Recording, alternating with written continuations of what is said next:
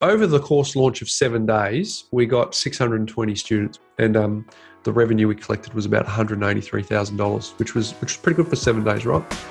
At Foundr, we're on a mission to democratize entrepreneurial education and on our way to building one of the largest online schools in the world for entrepreneurs. We interview some of the greatest founders of our generation to find out how they did it so you can too. However, in this series, we're doing things a little differently. We're working with our own students in our community who are deep within the process of building their own successful business. These are the founders of tomorrow who've stood where you are and are on the way to building the business of their dreams. Now, before we jump in, our lawyers have told us to tell you this. Of course, we can't guarantee you'll have the results like some of our stories we're about to share in this show. And as you know, with any business, it's a lot of hard work in addition to completing any online course. And with that said, welcome to From Zero to Foundr.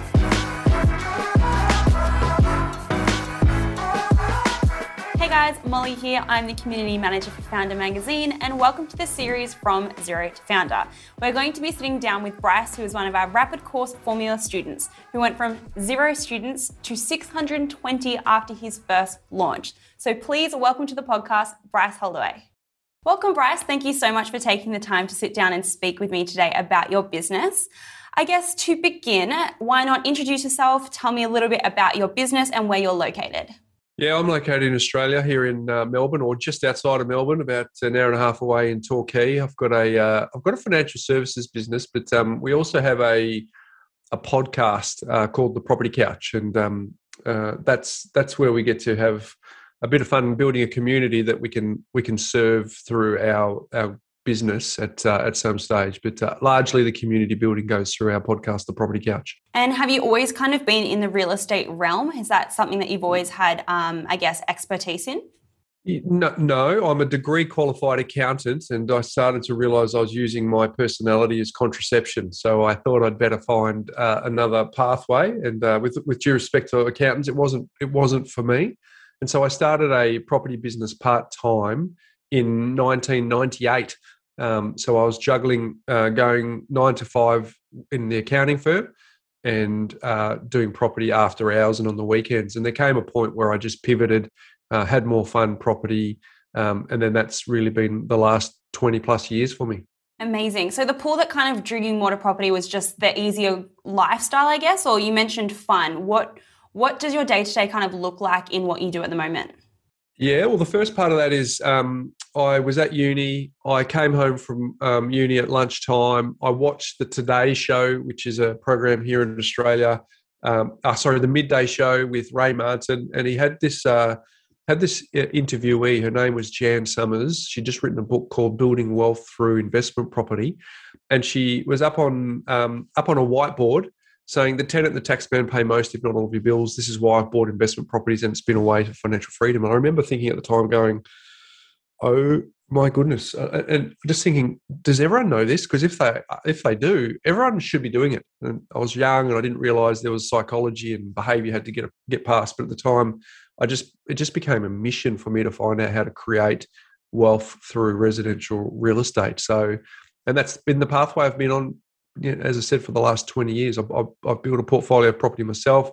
I've been advising clients to build portfolios of property for that 20 years. And, and that's what the podcast is. It's, um, it's the insider's guide to property finance and money management. So we make it super simple for people to understand money concepts because to be honest, money is simple, behavior is hard. And it's really trying to um, give frameworks for the money bit because it's simple and then try and talk people through the behavior stuff because if they can nail that um, it, it becomes a bit of a formality um, creating creating wealth through property. Very, very interesting. I know you uh, have mentioned that you've been doing it for 20 plus years now. I guess, where was the point where you wanted to kind of look for more? So I know that you um, I guess you're friends with Nate, who is the CEO of Foundr, and that's how you initially kind of discovered Foundr. When was, I guess, the realization that you wanted to expand and move into creating courses to help educate people, not just educating through your podcast? Yeah, it was interesting the way that uh, Nathan and I came together. It was um, we we kind of had this conversation. Hey, you you know property, Bryce? Yep. Um, are you, able to share stuff with me? No, absolutely. And you know how to do this course stuff, no? Yep. Are you able to share that with me? So it just came this mutual. Let's let's just share notes, and um, which was which was incredible. But but before meeting Nath, uh, I was on this. Um, uh, I wanted to build a community of people who were interested in in um, self funding their retirement, but but in our industry, it's just full of gurus and uh, it's just wealth creation and it's just icky and fly by nighters and all of that sort of stuff. So I actually wanted to work out well, how do I build a genuine community of people where I can actually establish myself as an authority in the space without having to resort to schmarmy sort of you know s- snake oil salesman tactics i wasn't i was just not interested in that at all and um so i started traveling to the states and uh, attending the conferences and getting in the same room as as um, all the people who are who are really um, nailing online marketing. But I had this fundamental problem, and that was all of these people were building personal brands. I'd go to that conference. I'd go to that conference. I went sort of six six times in five years, different different conferences, and I just I just kept on asking questions. But how do I how do I do this for a bricks and mortar offline business using all of the principles of online business without it without it sort of going into a place I don't want it to go. And I couldn't work it out. And it wasn't until I met Nath that the penny dropped because I wanted to build a brand rather than than building my own personal brand because that's what not what it was about. It was a, building a community was about getting as many people on board with our uh, with our movement and um, and then yeah, sort of fulfilling that because there's some people that do it yourself, there's some people that do it for you, there's some people that do it with you. Well, we wanted to help the people that wanted it to be done for them, but I also wanted to help the people that could do it yourself. So, long answer to your short question, the way that that Nath added value significantly is he taught me how to build a brand, um, which is a, a company brand, um, not just an individual brand, and that was that was game changing. It's something that he's doing himself, something that he's doing very successfully, and so uh, I just wanted to model what worked. Amazing. And prior to actually having, I guess, that that light bulb moment of, you know, how you mentioned that personal brand, trying to develop that into brick and mortar, how are you growing your community? What original tactics were you doing compared to what you're doing now? Um, I was an early adopter podcaster, right? So I was one of I wasn't the first to market, but I was one of the early ones. That's when podcasts weren't um, weren't sort of you know everyone's doing one now. I think there's over a million podcasts on iTunes now. Not a million episodes, a million podcast. So back then we were we were just having a go, and um, it has actually proved to be the best medium because we've we've done YouTube, we've done social media, we've done courses, we've done we've, we've tried a lot of stuff, um, but the podcast is well and truly the number one um, way to build out our community, and and so really it's it's a it's understanding how it all comes together, which you know, Molly, it's it's it's one thing to have people in in you being in their earbuds and it's another thing to actually be able to create the community, get an, get a, access to an email address, um, send value, ask for nothing in return, building goodwill over time that allows us to um, to establish ourselves with that brand currency, and then and then once you know um, you know you, w- once you trust the messenger, you trust the message, right? So if we if we if we spend as much time as we can building that brand credibility around the messenger. Then, when we have a course um, and we offer that to our community, um, that community takes that up because because of all the of all of the all of the goodwill and the currency that we've earned over time. But it starts with just providing value, providing value, providing value without asking in return. Well, without asking uh, in return on a lot of occasions. So if we can, if we can, and it's something that I know that that Foundr is passionate about. It's it's giving value, giving value, giving value, and at some point, um, you'll ask the question: if you if you've received value from this stuff, are you interested in getting more value from from this stuff, which could be a course, which is which is the path that we took. Which is very inspiring because I feel like. As you mentioned, podcast is a great way to kind of start gaining your audience, but then nurturing that relationship is really important as well. How you mentioned providing value, which I definitely agree with. And I guess from this um, step, what was your initial idea uh, around creating your course? What did you want your course to be for your students and for your community? Yeah, good question. So in in our industry, um, there are people charging ten thousand dollars plus for information and education. And to be honest, it is largely just a grooming exercise to get you to get their next thing. Which, which in a sales funnel, that's fine. But if someone's paying ten thousand dollars for education, that that should be a serious transformation exercise. And um, it wasn't people were, well, you know, at the some of the, some of the time it could be a significant contribution to a deposit to actually buy the property in the first place, right? So, so we were seeing time and time again people being burnt. That's how we started the podcast. We first episode is we fix bad, uh, uh, bad advice, and we started with the analogy of you know, um, what what would you do if you were someone a barber selling twenty five dollar haircuts and then someone next door started a barber right next door and sold $10 haircuts, what would you do? And, and we said, well, we'd put a sign out the front saying we fix $10 haircuts, right? So it was kind of that, that approach of how do we fix a lot of advice that's actually out there um, that's that's not serving. Um, it's just not serving people. I've seen it time and time again. So our goal was to provide a high quality course at a affordable price, um, significantly affordable price, because if we go back to our vision of wanting to create a community, wanting to help people um, do it themselves via the podcast and all the other free stuff we do, there is a portion who will want to do it with you. And so that that crowd is who we can serve through the courses. And then the crowd who wants it done for them, we, we serve them through our business. So so so the goal was to provide quality at low cost rather than what we were seeing was high cost and low quality, or as I said, a grooming process to get them into buying the next property, which which ultimately wasn't serving the the, the, the client or the purchaser. So if we if we stay true to our mission to educate and inform people, because the industry's been fabulous to us, um, we we wanted to pass that on and pay it forward to to to the community that we're building at the Property Couch. Which I think is great and incredible that your learnings that you've accumulated over the years, you're willing to pass on and help for a lower price point because you do see, I guess, that greater return in building that community for your brand, your overall brand. And I guess from after taking these steps, how did you go about actually building your course? Obviously, you enrolled in Foundr's Rapid Course Formula program. What were your initial steps in, in actually creating lesson one, lesson two? Talk me through that. Uh, I would. I would. Uh, so here's a here's a lesson. I having done RCF, um, I would have done it slightly different now. But what I did at the time is I organised a three day live event. So I called uh, I called out to the community and said, "Hey, I'm going to do a course.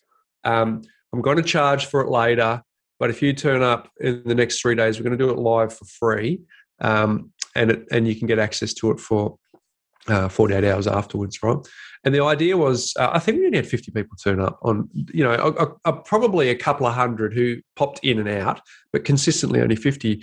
But to be honest, I wouldn't have cared if it was only two, because the idea wasn't to get as many people as I could on the live session. It was to keep me sharp and to keep me up and about and to keep me thinking about someone on the end of this is actually listening to this information. I'm not just talking to a camera.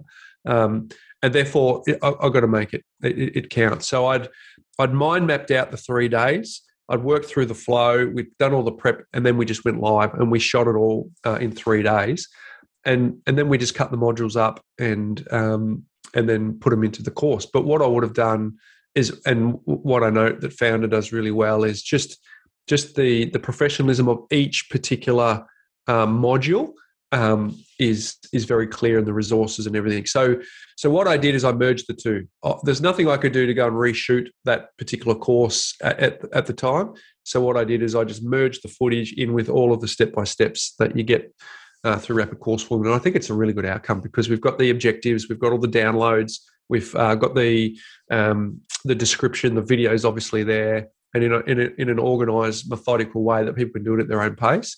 Um, but as I said, if I had a, if I had done an RCF first, it would have been slightly different on the execution of the video. But I, I just kind of think you know done is better than perfect, right? Because you've got so many people who uh, think about it, think about it, think about it. Well, that that live experience just got us.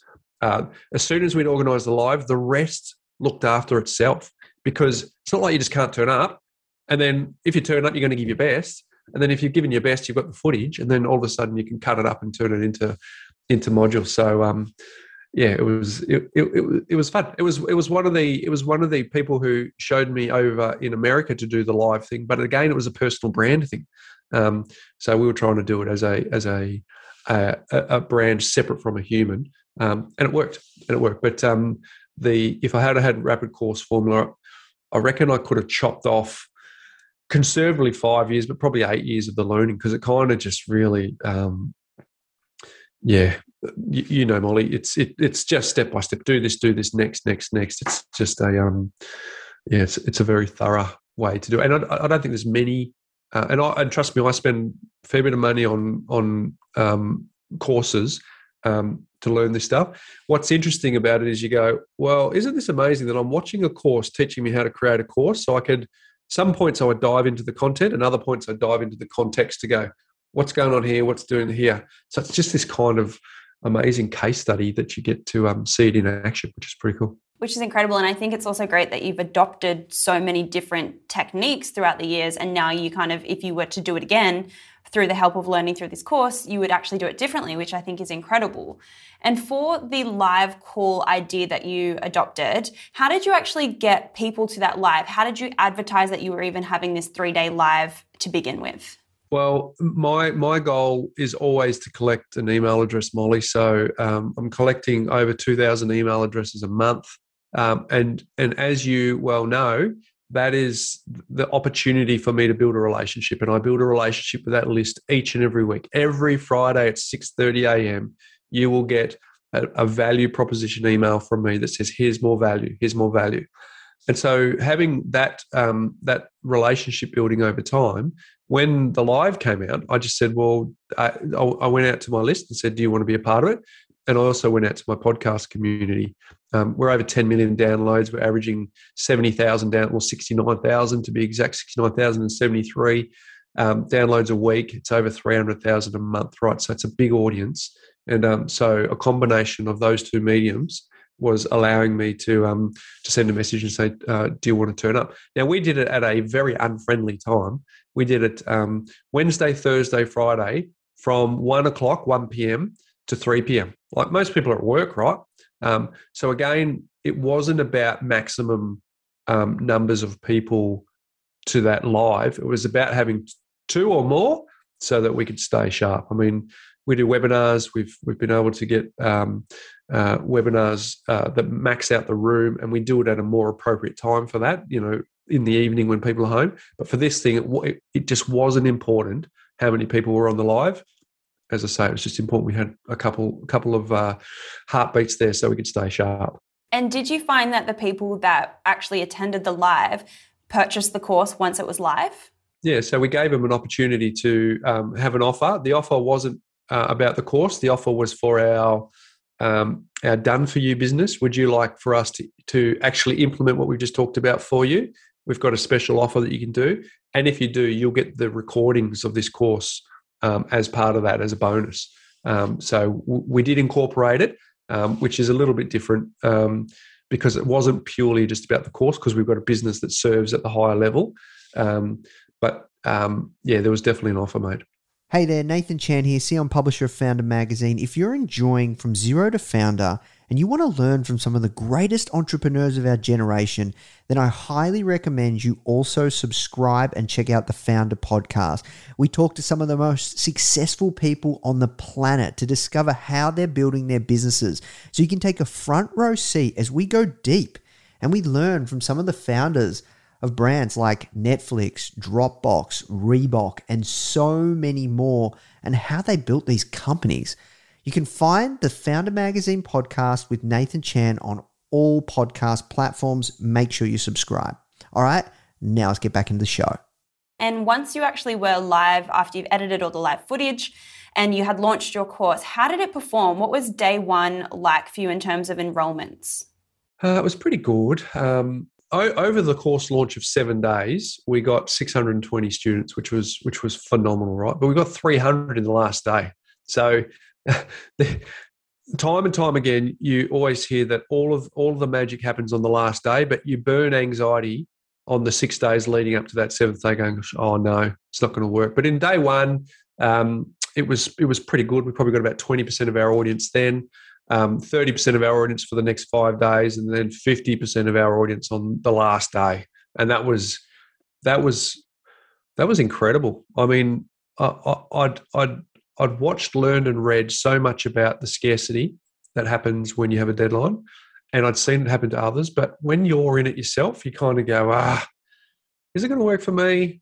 And then when you see it work, it's like, Poof. and then we've done, you know, we've done multiple launches since. Um, we're we're about to kick off our third launch of that course as we speak. Um, we're doing all the prep work now. Um, we're excited about that. But uh, we did 620 students. It was a it was a 297 dollar course. It's normally 497. We did it for 297 during that launch, and um, the revenue we collected was about 183 thousand dollars, which was which was pretty good for seven days, right? And um, and all because we had a relationship with the list. Now, one of the things that we did in the lead up to it was to start to to try and warm up our audience that the launch was coming. So I did a a shout out for uh, reviews on our podcast because we've got such a, a big audience and um, there's over 10 million downloads. We've got we're, we're approaching 2,000 reviews, right? So what I said to folks is, if you leave me a review um, and I read it out, and it doesn't have to be five star. If you've got a one star, l- let me know. But if you be creative in getting my attention to for me to read it out, and I will. So what I did is I read out all these reviews, and then I said, "Oh, thanks for the review." As I said, um, here's a free course. And then the next one, um, I would read out a three star review who slated me and say, okay, fair call, no problem. Um, thanks for being honest. There's your your course. And now clearly I did mainly five stars, but I just wanted to show that transparency. If someone gave me a one star and it wasn't unreasonable, I'd read it out. And then, but what I was doing is just warming up the. What's this course anyway? Um, yeah, and and I'm just giving it away for free. And then all of a sudden, people go, "Well, how do I get one? So then after that first week on the podcast, I did it for about three or four weeks. I'd have to double check, but it was definitely three, maybe four. I, just warming that. By the end, I could see the reviews were just skyrocketing. Because as we know on iTunes, we don't know what the algorithm is. We know it's subscribers. Um, the more subscribers you get, the better you are for charting. And then, um, but it's got to be downloads. It's got to be reviews. So I just thought, well, I'll, I'll kill two birds with one stone here. So so that's what I'm doing now because I'm at I'm at 1,991 reviews. So I'm using that as help me get to 2,000. And by the way, anyone who gives me um, course uh, gives me a review, I'll give you a free course. So I'm doing it again. So I've done it on each and every one of those launches, and it's a nice way to warm up the list and let them know that something's coming. Yeah, it's an incredible tactic. I've never really heard something like that before, and I think it's great. Like you said, it sparks the the whole "What am I missing out on?" I want to be a part of this. I want to learn more than just what's available on the podcast. And I think it's interesting that you kind of cross your marketing channels to help with your launches. And in saying that, you've done it three times or about to do it a third time. How did the second launch go compared to the first? Did you do those same tactics, or were there different marketing kind of um, strategies there? No, the second one, the second launch didn't perform um, as well from a revenue perspective. So we've gone from 183 to about 95, right? Which is still good. Seven days. I'm, let's let's be honest. But I but I only did an email launch.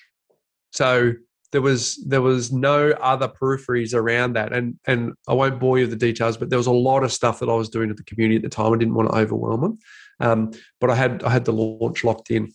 And just just for clarity, courses are not my core business. They they aren't. They they are something that is a, something we do on the side as a as a, a way to achieve um, our our vision of helping as many people as we can, right? Building that that community. So unlike Foundr, who this is that's your core focus for me, it's not. Um, so I had other things going on, but to send out a five email campaign, which is detailed in the course, um, where first one was saying expect something tomorrow. Then, then, the, and then I, and then oh, a little tweak I did on that is on the PS on the, you know, effectively the, the first email that I say check your inboxes tomorrow, something's coming. Um, what I do is I put a PS down the bottom and say, well, you've read this far, so I should reward you for reading this far, shouldn't I? So if you want a little early bird, early bird look at what's happening tomorrow, here's the link, and they'd go to the landing page, and that that drove um, sales, right? So that that was a little, and we accidentally sort of, um, I don't think we could be overly strategic about that. We thought we'd just give it a go, and it worked, right? Um, so then we we do that. Open it on the Monday with the opening. Tuesday was about our own experience. Um, Thursday we send out a, a social proof uh, and frequently asked questions. Then Sunday we uh, we just do scarcity twelve hours and scarcity four hours, um, and then that was all we did. So I was I was pretty happy that we almost got a six figure launch um, without much fanfare. But but this time I've got my team. I've asked them to go back, and I said because we've built up a significant social media presence now. So I've gone back and I've asked my team. I need you to go and watch all of the modules from RCF on social. We're going to do it all. Do not miss it. So we'll get that covered, and then we'll go back and we'll tweak the the copy, um, and we'll get that sorted. I'm I'm still doing what I'm doing on the um, on the podcast, and we will do that. And then we've obviously uh, been adding 2,000 email addresses a month um, since the last one we did in November. So what do we? That's another eight eight to 10,000 people on the list that wasn't there then. So as a combination of all of that, um, I feel I feel optimistic that it will exceed our first one, but let's see. It's going to be really exciting if we do catch up again and you know we can compare your first launch to your third launch because in such a short amount of time you've learned you've grown so much which is really interesting.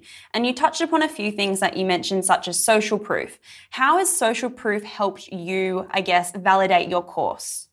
Yeah, um, this is one that Nathan was big on. Bryce, get social proof, and I'm like, oh, okay. But um, now it's now it's actually a. Uh, I do it across uh, the podcast. I do it across my business. If someone sends me an email that says uh, we had a great experience, and we proactively um, seek that feedback, we are straight away saying, um, "Are you are you okay to to jump on a Zoom call and tell us about it?"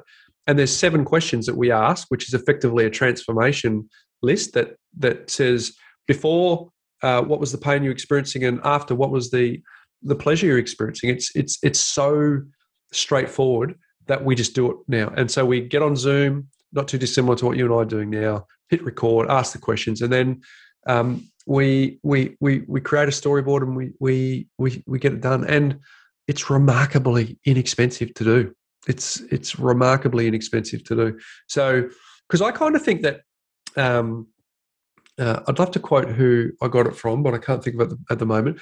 Um, it's it's four steps uh, to answer your question about how important success stories are. I think that if you want to create revenue, there's four steps you need to undertake. One is to engage a client. Two is to get them results. Three is to record them telling you about the results. And four is to tell other people. That's it. So theoretically, your first engagement should be your hardest because you do not have a video to show that first person.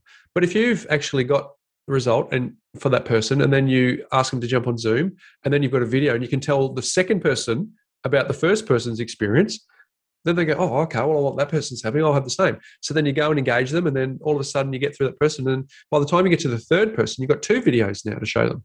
And then by the time you get to the fourth, and by the time you get to the 89th, and by the time you get to the 112th, you've got 111 videos to show them. So it should absolutely be a part of your process um, to ask people to give you some feedback via video is is my preference because I have on my my website I've got 79 pages of written testimonials and each page has 20 to 30 testimonials. So so the written testimonial is great, right? What I think is impressive about that is volume. So just goes, wow, a lot here.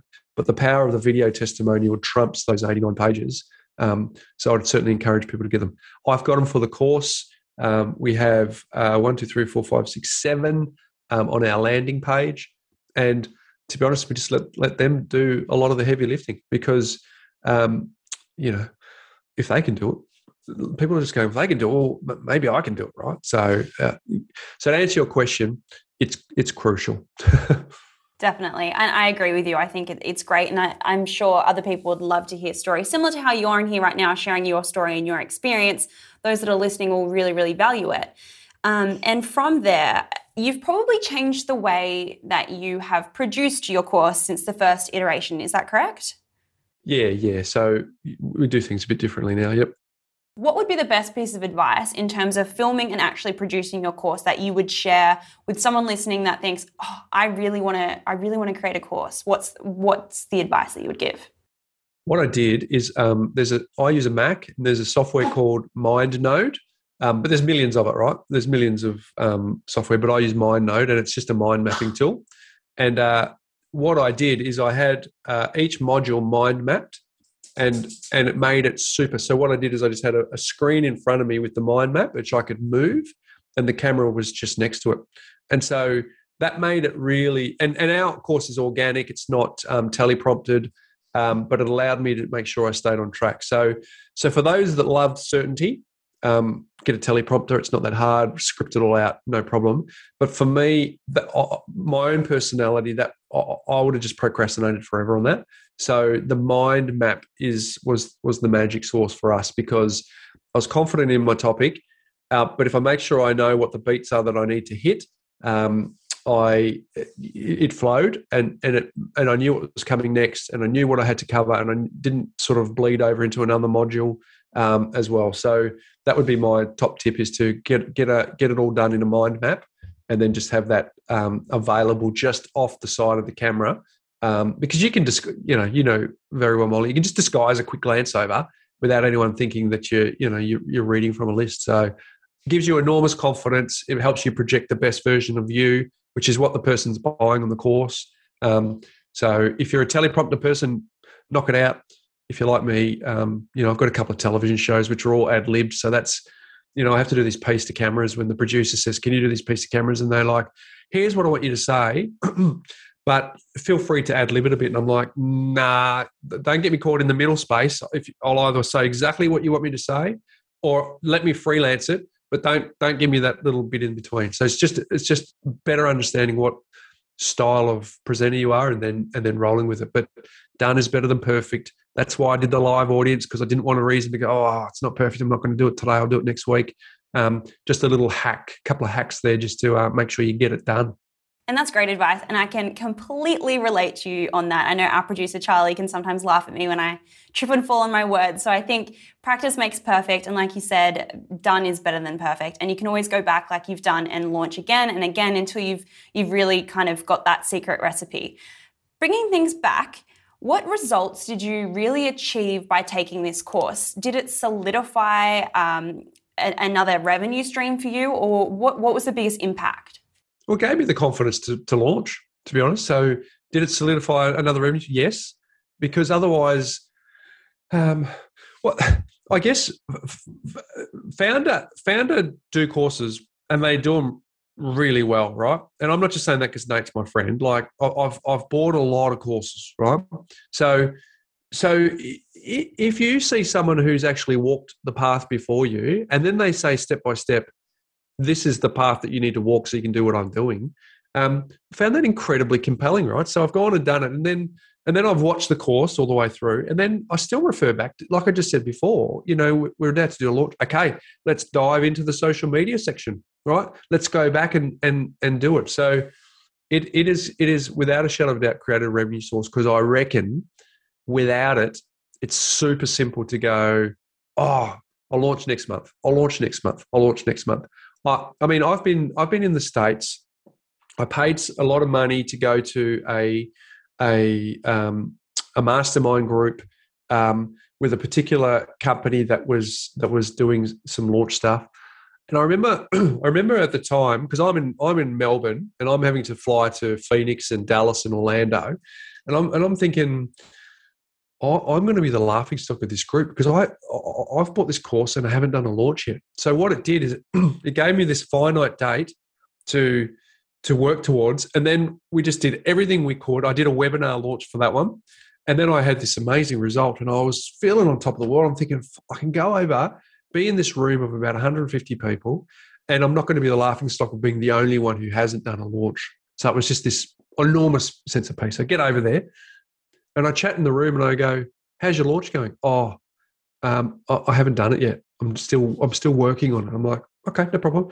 Talk to the next person at the next break. How's your? Oh, haven't done it yet. Uh, so I, I moved around the room in three days, thinking, I reckon only 20% of this room's actually done a launch and 80% of them are paying a fair bit of money to be in this room haven't done one yet so so that was the penny drop moment for me going not everyone does this right so unless you have a step by step approach to actually what do you do next, you'll you'll find a million reasons to say, um, oh, haven't done it's not perfect enough. The video is not perfect enough. The script I've got to work on. All those sorts of things. So what I think RCF does is give you confidence that you know what the blueprint is, you know what the path is. Nathan's done it; he's done it many, many times. So just just follow the bouncing ball, um, and and I think that's important. He's walked the talk. He's actually done it himself. So therefore, um, it, he's he's established the authority to listen to to actually do it. I agree. And from there, what is the next step for Empower Wealth as well as the Property Couch in the coming, I guess, 2021, 2022? What are your next big steps? Yeah, super exciting. We're gonna we're we're playing in the in the the SaaS space um, moving forward because um, as part of our the the bigger picture is we're about financial transformation. We help people. Uh, you know, create a passive income two thousand dollars a week by building a portfolio of residential property. That's it, right? That's that's the that's the flag at the top of the mountain. So, the way that we can help people transform is to help them understand better their money management. So I wrote a book called with Ben, my business partner, Make Money Simple Again. And, and essentially that helps people uh, manage their money in 10 minutes or less per month, right? Following a rules based system in the 21st century tap and go world. So people go, yeah, yeah, yeah, that sounds like a, a platitude. Well, we've developed a online resource that allows people to actually work out how to do this 10 minutes a month. So what we do is we give our book, Make Money Simple Again.com.au. That's where you can go and get it for free. And then as part of that, we say, well, that's the that's the step-by-step instruction guide. Then you can go and get the platform on how to use it, right? So you don't have all these clunky spreadsheets. Now, we've got over 32,000 users of that platform, and we're um, we're going for 50,000 by the end of this um, calendar year. And what that means is we have this enormous intimacy with our community that allows us to help them get that transformation.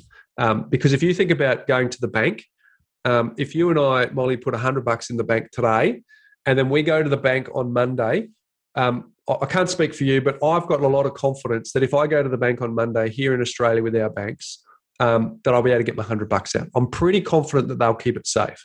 But what I'm not confident about with the banks is that they will do the right thing by me. The, the Banking Royal Commission just proved that, but they're not in it for me. They're just they're just their money safe.